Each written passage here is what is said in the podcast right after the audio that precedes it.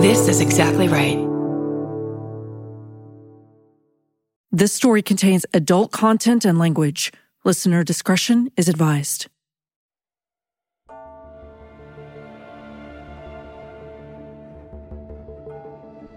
This is a story about a mother's deep love for her son, her heartbreak when he's brutally killed, and her transformation from a quiet mother who just wanted grandkids and was looking forward to her only son's wedding and becoming overnight an activist.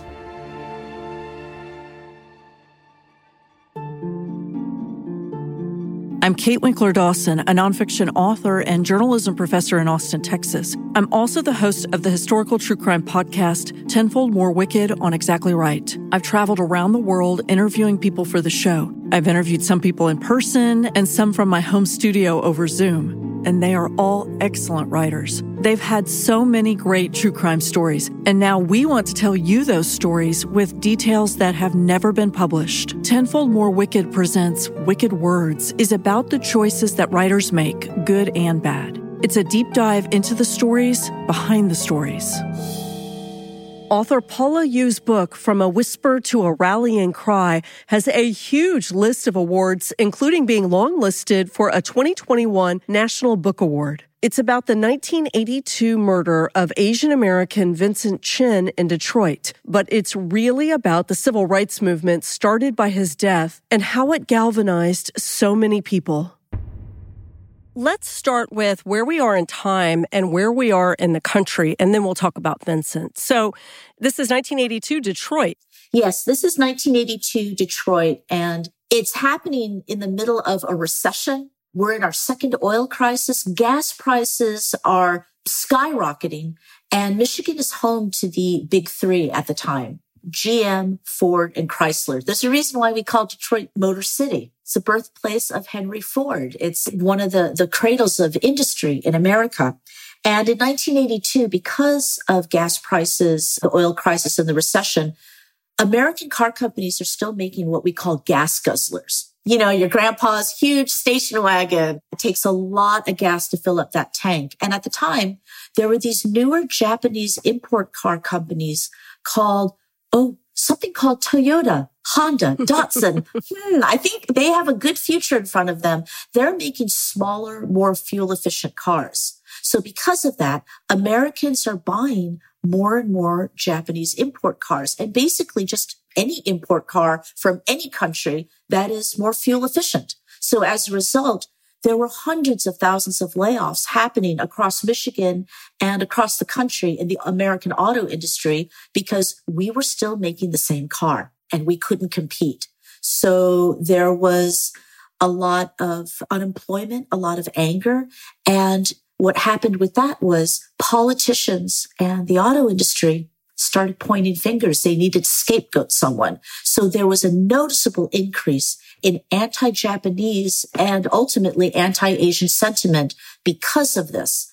And I know what I'm saying happened in 1982. That was 40 years ago. But when you think about it, doesn't this ring a bell? Yeah. Let's talk about China virus, Kung flu, what's happening today with the pandemic, with the COVID-19 coronavirus pandemic, the similarities between the spike in anti-Asian racism and hate crimes set against the backdrop of a recession, a spike in gas prices and people looking to point the finger and unfairly scapegoat another country that happens to be Asian, which then spills into hate crimes against Americans of Asian descent. It's hauntingly disturbing and very similar. The parallels. It's almost like history is, as they say, repeating itself.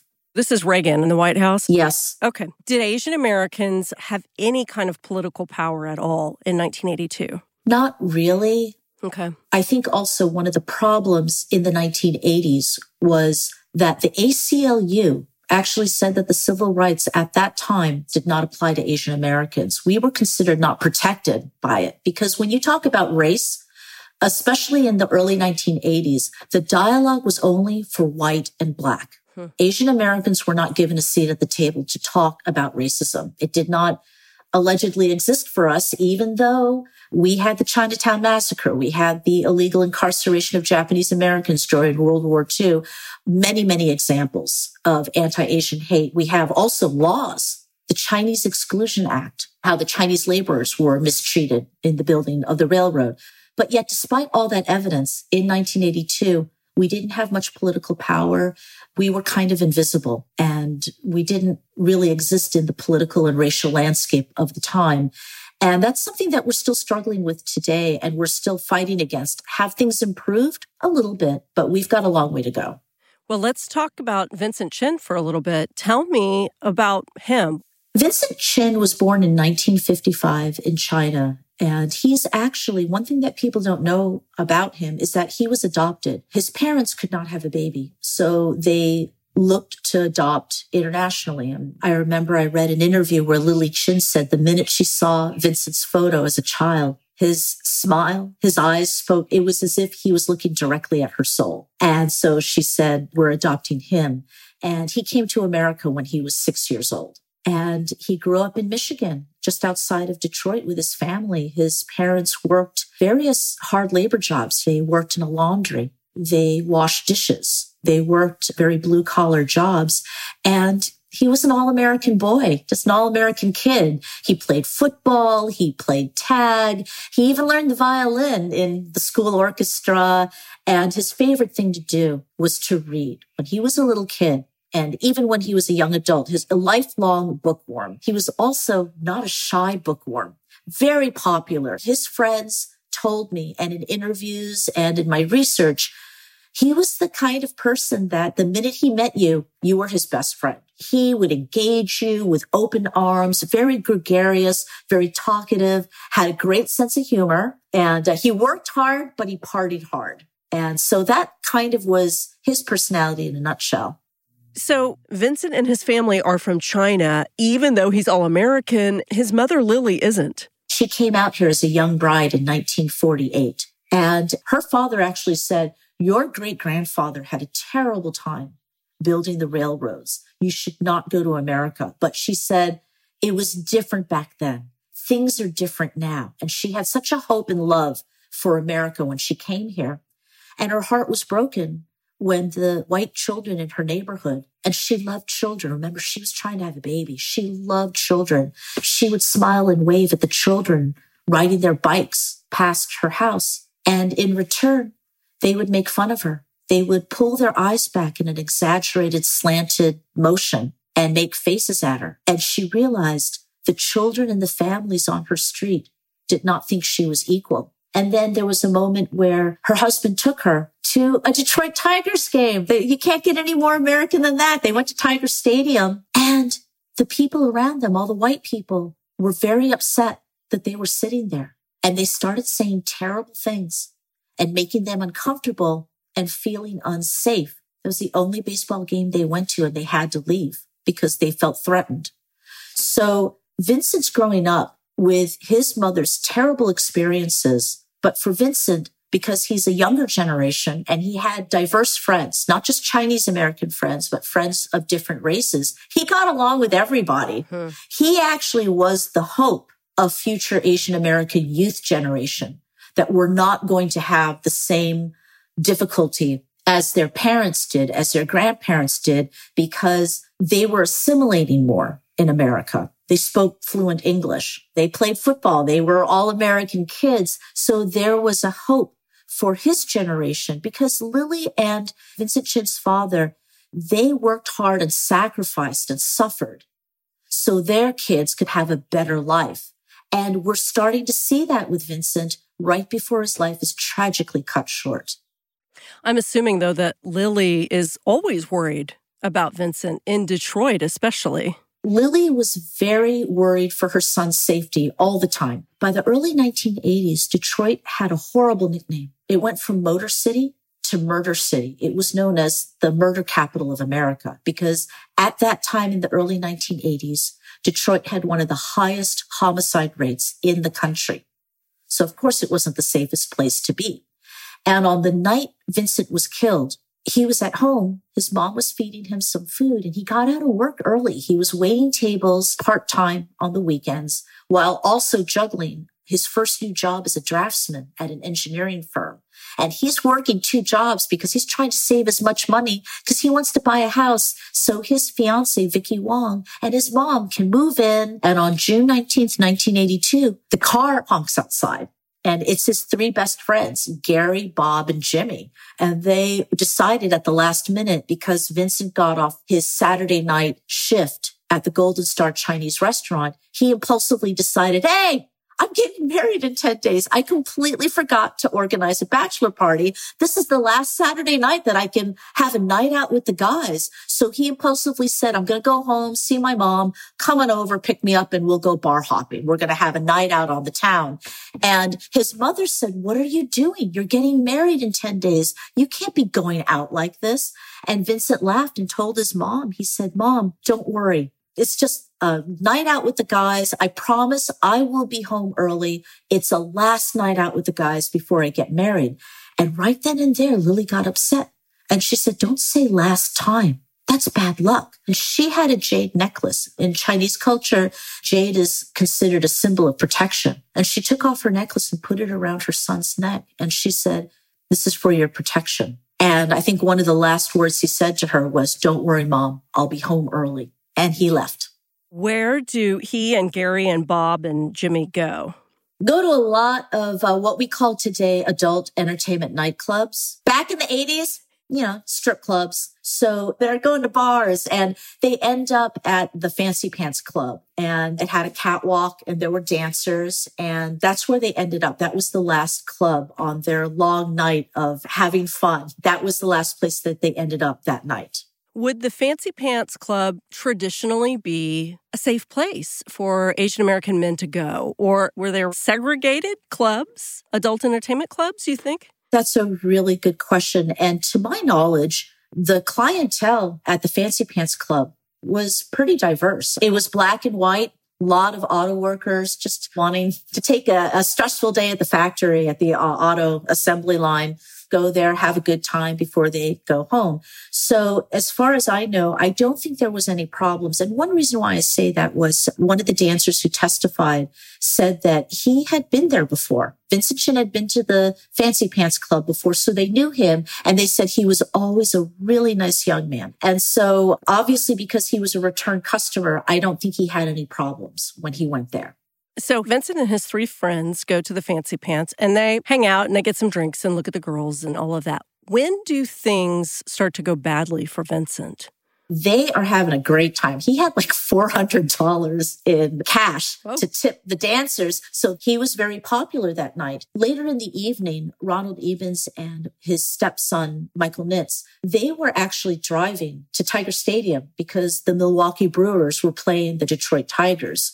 And as they were driving, they heard on the radio it was a blowout. At the time, the Milwaukee Brewers were killing the Detroit Tigers like 10 to 3. And so they were like, okay, let's just go home. They both played in an amateur baseball league. And in fact, Michael Nitz was a talented young athlete in high school. He played on the baseball team. So that's why they actually had a baseball bat in the trunk because they would go to batting practice. They would go to baseball games. As they're driving home, Ronald Ebens sees the Fancy Pants Club and he says, Oh, I've heard about that place. Maybe we'll go there. Cause he, he was having a good bonding night with his stepson. So they end up going to the Fancy Pants Club. They sit across the way and they're there. And then in the evening, Vincent and his friends are having a blast. And then they start to hear words from across the way because people on the other side of the catwalk were getting a little upset that all the dancers were not going to them because they're going to Vincent because he's flush with cash. And then his friends testified in court that they started to hear anti-Asian racist slurs. Mm-hmm. And one of the dancers, Racine Colwell, would later testify in court that Ronald Ebens allegedly said, it's because of you little motherfuckers that we're out of work. Ugh. So now what is probably just disgruntled customers, now it's crossed a line. It's become racist. And against the backdrop of increased anti-Japanese and anti-Asian sentiment set against this backdrop of disgruntled laid off auto workers, so when those words were being said at the club, what was just a bunch of drunk guys yelling at each other turned racial. And so Vincent went over And according to Ebens and witness testimony, Vincent Chin actually threw the first punch. And then that led to a brawl and somehow a chair was thrown. Vincent ducked. The chair hit the back of Michael Nitz's head. The bouncers rushed over. Everyone's trying to pull these guys off each other. They're kicked out of the club. And in the parking lot, Vincent still, according to court testimony, challenged Ronald Ebens to continue the fight in the parking lot. And so that's when Ebens goes to the car. Him and his stepson open the trunk of the car and they pull out the baseball bat, which they used at the amateur baseball league, which they used for batting practice. And it is ironically a Jackie Robinson Louisville slugger. Vincent takes one look at the bat and realizes, okay, this has escalated. And so he runs off. And then Jimmy, his friend, runs after him. Jimmy is of Chinese descent. His name is Jimmy Choi. He runs after Vincent. Gary and Bob, who are white, end up getting in the car and they race off to try to catch Vincent and Jimmy. In the meantime, Ebens and Nitz get in the car and they drive off. So everyone's looking for Vincent. Vincent runs about maybe half a mile down the road to a nearby McDonald's. He's sitting on the curb outside the McDonald's parking lot. Jimmy comes up to him.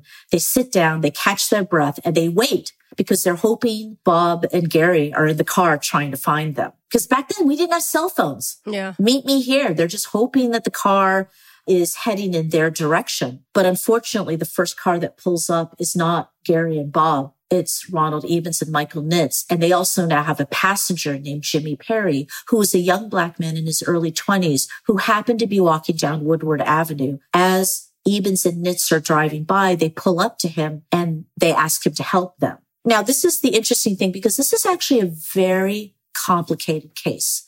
There's a lot of misinformation. So according to Jimmy Perry's court testimony, he testified that the two men pulled up and asked him, we're looking for two Chinese guys. And Jimmy testified that he saw Vincent Chin run down the street. So he pointed, he went in that direction. They said, get in the car. We'll give you $20 to help us find them. Now, Ronald Ebens and Michael Nitz completely denied that story on the stand. In their court testimony, they said that did not happen. They deny giving him $20. They deny asking about two Chinese guys. Their side of the story was Michael Nitz's head was bleeding. He needed stitches because somehow the chair hit him against his head and he was bleeding. They were looking for a hospital. The hospital was just past the McDonald's. Gary and Bob also testified that they were still in the parking lot because they were scared because Ebens and Nitz actually took off first. And so Gary and Bob are going to their car to go, Oh gosh, we got to get to our friends before Ebens and Nitz do. They said in court testimony that Ebens and Nitz drove back because they thought maybe Vincent had come back to the parking lot. So they went back to the fancy pants. Yeah. And he wasn't there. So then they took off again. So for Gary and Bob and Jimmy, their testimony, they truly believe that Ebens and Nitz did not cool down. Oh, yeah. And that they were still trying to find Vincent because they have testimony that they actually did come back to the club. And that was true. So we're now back at McDonald's with Vincent and Jimmy. So basically, Vincent and Jimmy are sitting outside the McDonald's and Ebens and Nitz are driving by. They see them. And according to court testimony, Ronald Ebens says, I saw them laughing and something snapped. And he pulls over the car so I think what's interesting is whether or not Jimmy Perry's story is true, whether or not it's actually Ebens and Nitz's story is true, they pulled over.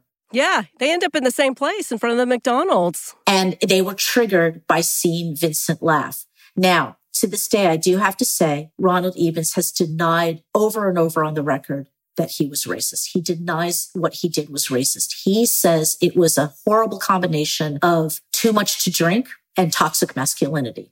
but the reason why activists and the reason why the prosecutors stood by the story that they believed that this had racial implications is because you have to wonder if Vincent and Jimmy were white, would they still have pulled over, seeing two white men laughing? Was there confirmation bias? Was there racist microaggression? Was there this confirmation bias of how Asian American men should act? They should be meek. They should not rock the boat. They should be demasculated. Those were the terrible racist stereotypes of Asian American men back then. And Vincent defied all that. He was an all American guy.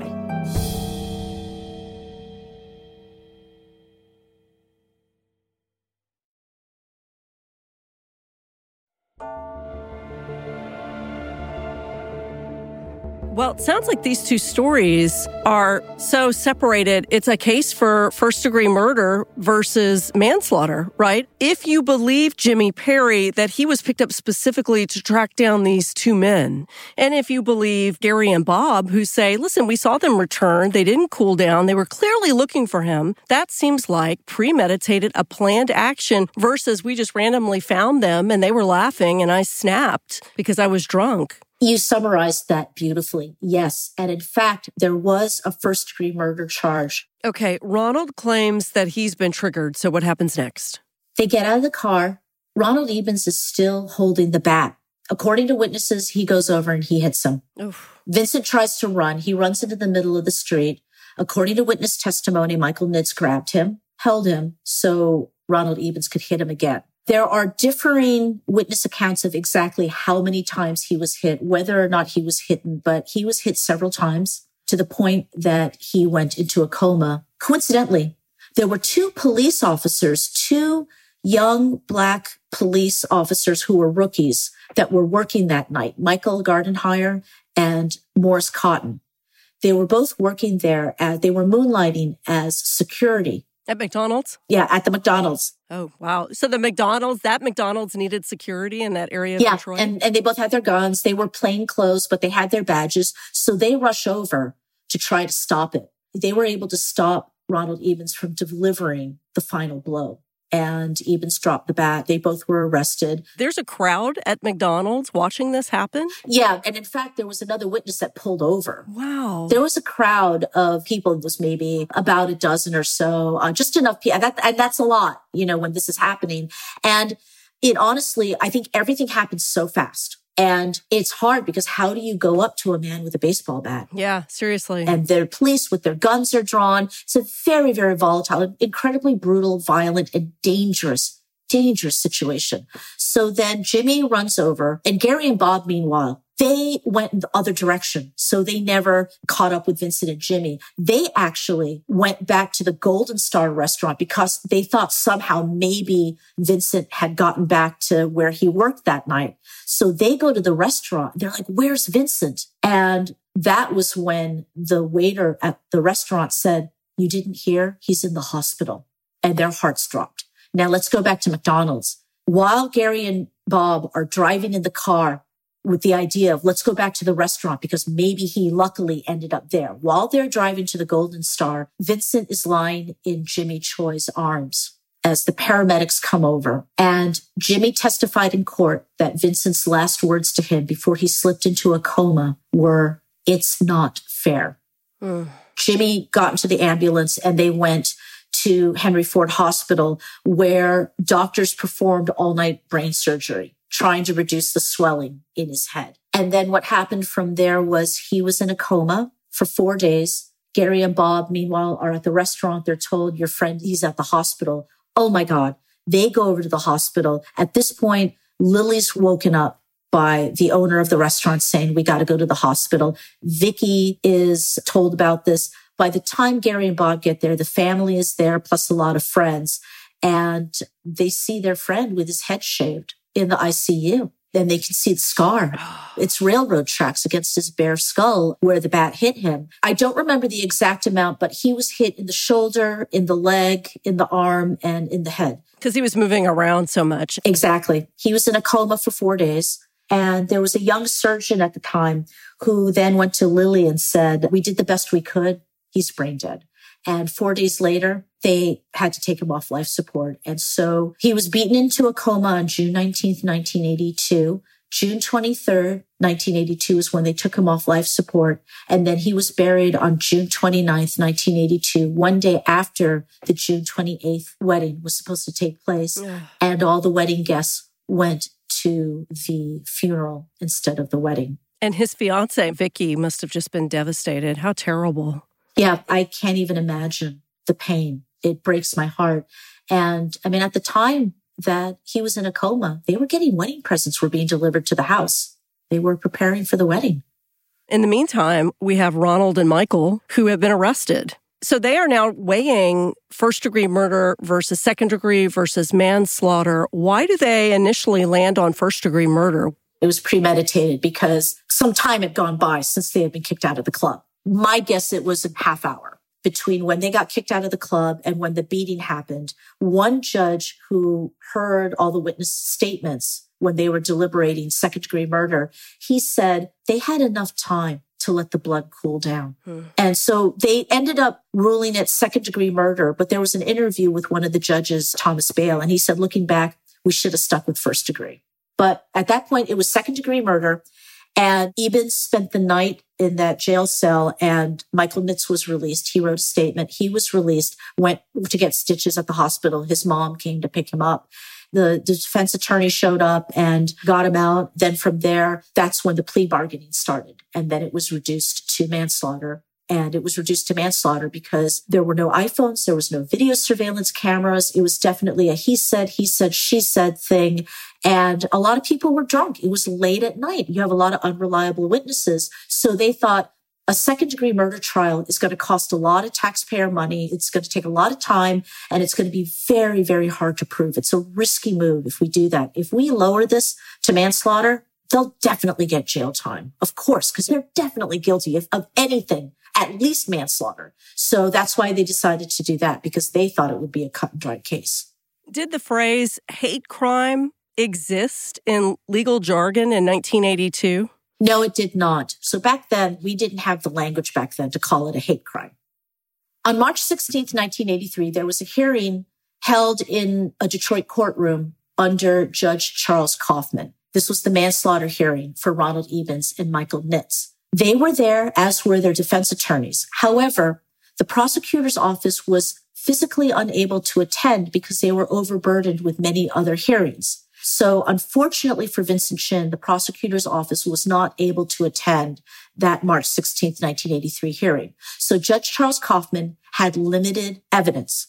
He just had what was presented before him. And in addition, Lily Chin's family was never told that the hearing was taking place. So that's why they did not show up. Wow. So Judge Charles Kaufman is going over the limited information he has, and both men pled guilty to manslaughter, and Ebens and Nitz expressed remorse for what they did. Judge Kaufman took one look at their records and realized they'd never been to jail before, never gotten into trouble before on the law. You know, at the time before the incident, Ronald Ebens was a foreman at Chrysler. He was in management. He too was living the American dream. At the time, Michael Nitz had just been laid off from Chrysler working the line, but he was working part time at a furniture store and going back to college. And so Judge Kaufman looked at their family background, their work history, the fact that they had never been in trouble before with the law, and he was known as a merciful judge. So he said, let the punishment fit the criminal, not the crime. Mm. These two men aren't going to go out and do this again. So he gave them a fine of $3,000 each and he gave them both three years probation. And this shocked everyone because the reason why it got plea bargained down to manslaughter was everyone thought they're definitely guilty. They're going to plead guilty to manslaughter. It was such a violent crime. The nurse didn't even recognize Vincent Chin's face from his ID photo. Obviously, these guys are going to jail. And then Judge Kaufman says, quote unquote, let the punishment fit the criminal, not the crime and they get probation. Nobody saw that coming. Nobody. And he, you have so much leeway with manslaughter. He could probably have done anything. I don't know what the maximum 15 years maybe. It was 0 to 15 years. Okay. Yeah. And here's the thing. To this day, Ronald Ebens, and I have to say this, to this day, Ronald Ebens has denied in a court of law ever saying that. He basically says he doesn't remember. He, he basically blacked out. Yeah. He doesn't remember anything after seeing Vincent laugh something snapped. And the next thing he knows, he's holding a baseball bat. There's a gun in his face and there's a young man bleeding out on the pavement. Do you believe that? That he blacked out?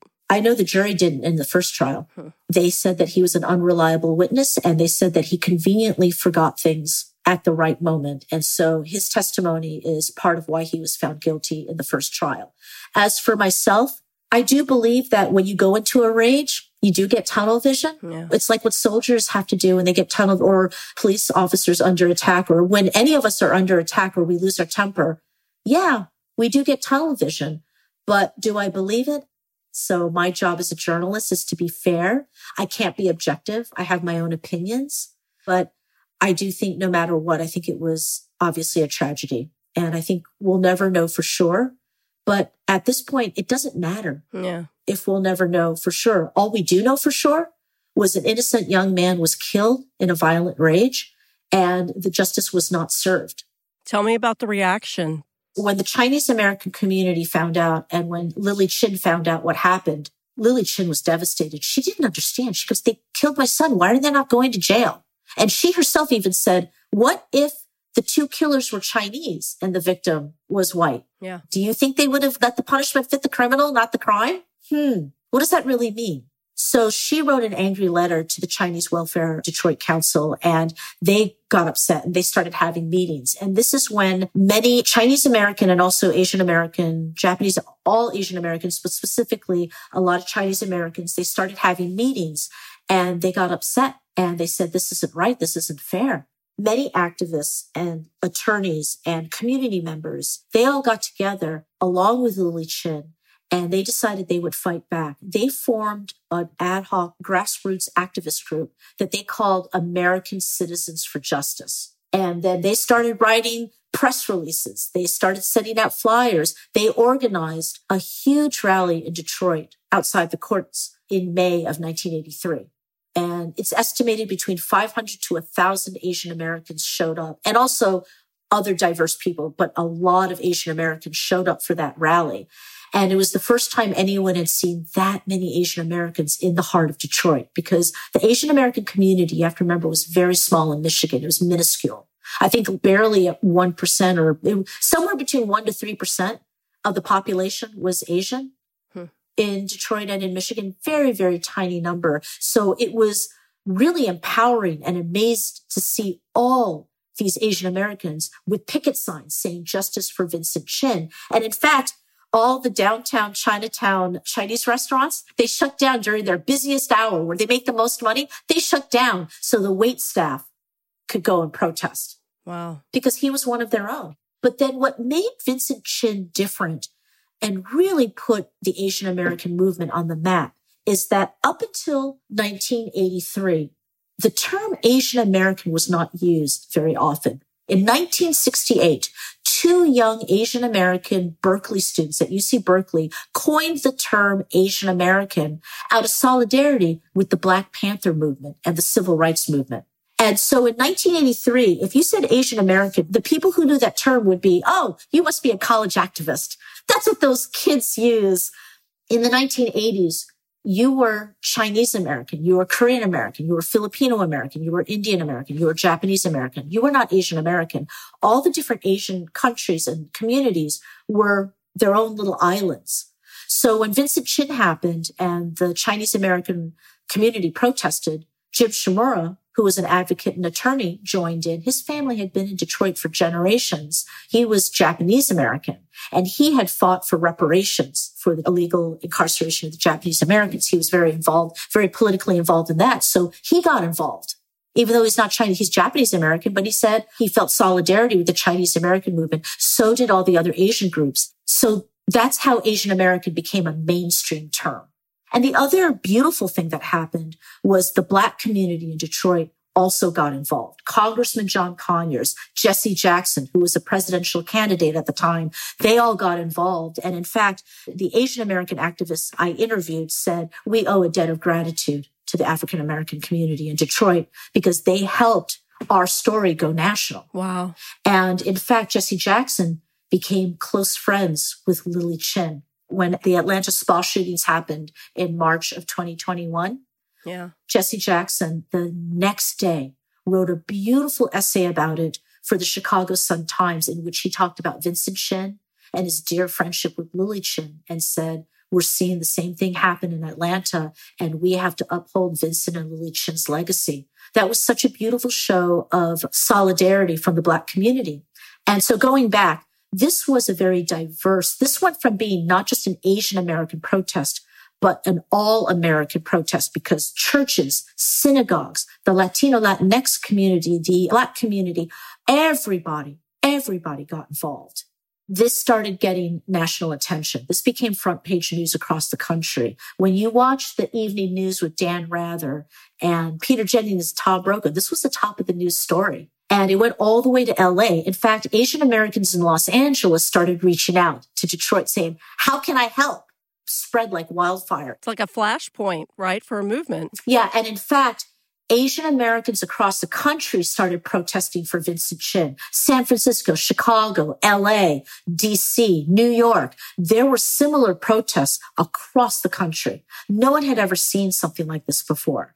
And so because of that, the Department of Justice got involved. Lily Chin and a group of Asian American activists and lawyers they went to DC to speak with the Department of Justice. That led to a federal investigation. So in November of 1983, Ronald Ebens and Michael Nitz were charged with violating Vincent Chin's civil rights on two counts, one count of conspiracy and one count of preventing Vincent Chin from using a place of public accommodation on account of his race. And that place of public accommodation was the Fancy Pants Club. His civil rights were violated on account of his race. Did it work with Ronald and Michael? So what happened was there was a trial in 1984. Both men were indicted on those two counts. There was a federal trial and it was the first federal civil rights trial on behalf of an Asian American because in the 1980s, the ACLU did not consider Asians protected under the Civil Rights Act. Back then, racism was simply a black and white issue. So in 1984, Michael Nitz was cleared. He was acquitted of both counts. He was found not guilty because also he never held the bat. Okay. Ronald Ebens was found guilty of one count of violating Vincent Chin's right to be in a place of public accommodation, Fancy Pants Club, on account of his race. So he was found guilty of that, sentenced to 25 years in jail. I interviewed the defense attorneys. They argued that there was a technical error. And the technical error was this. They claimed that three of the witnesses Vincent Chin's best friends, Gary Koivu, Bob Sorosky, and Jimmy Choi were coached.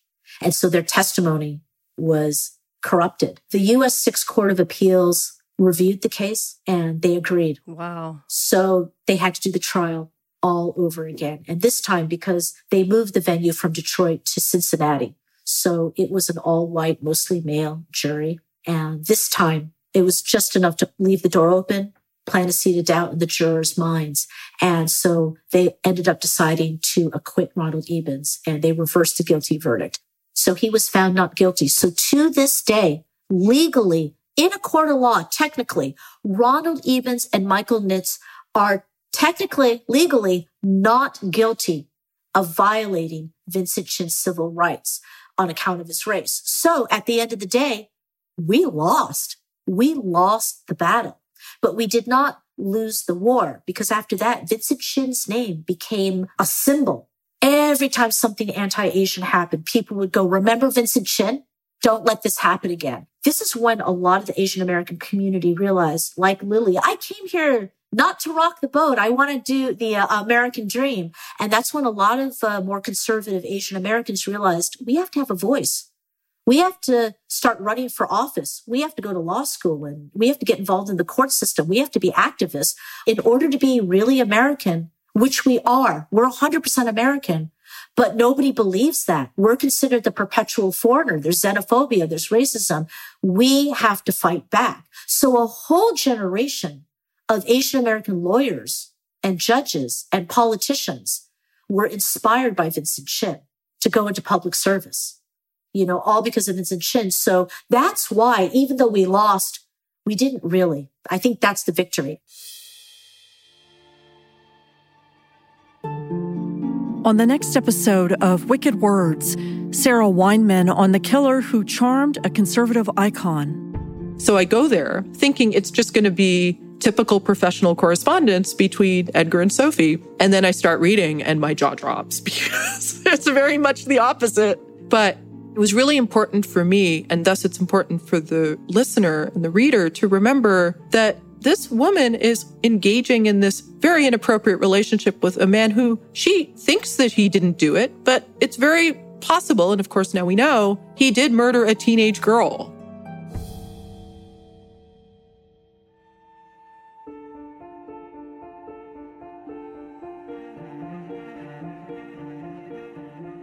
My new book, All That Is Wicked, is available for pre order now, including the audiobook. All That Is Wicked is based on our first season of Tenfold More Wicked. You might think you know the whole story of killer Edward Rulloff's crimes, but there's so much more. My book, American Sherlock, is also available.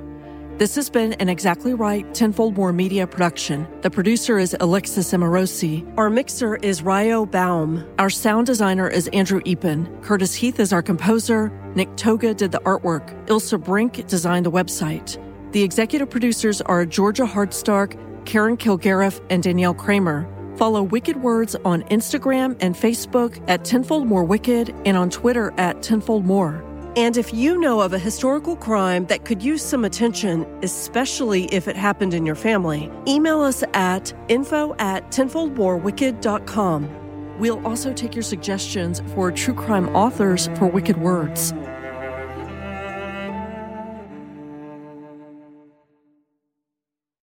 Follow Tenfold More Wicked presents Wicked Words on Apple Podcasts, Spotify, or wherever you like to listen so you don't miss an episode. If you like what you hear, rate and review the show.